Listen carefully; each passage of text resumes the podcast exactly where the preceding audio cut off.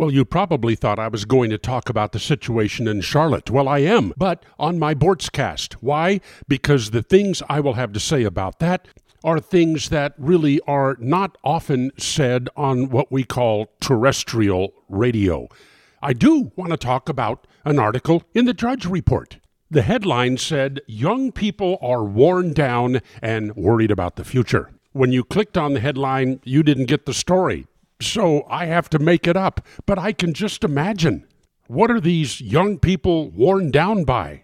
Hard, hard work? Are they worn down by their military service or by working in the fields? Or in manufacturing? Maybe they're worn down by studying for their degrees in science and engineering. Uh, no. Gender studies, history, English, art appreciation. Worn down by manual labor?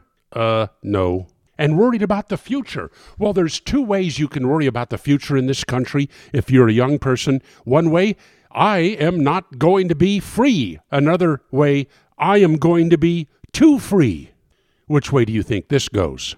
What do I mean by too free? Oh, yeah, free to have to find my own job, make my own decisions, take care of my own needs, go out and fight for that living wage, that promotion, worried about having to cover the cost of having a baby, raising a child, free to actually have to pay for some of my own health care, free to plan for my own retirement. Yeah, I can imagine they're worried.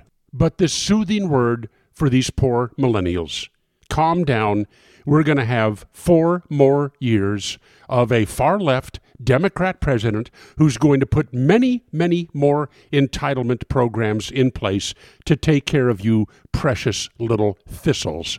More on a Boortzcast and in the Solomon Brothers studio stateside. It's Neal Boortz.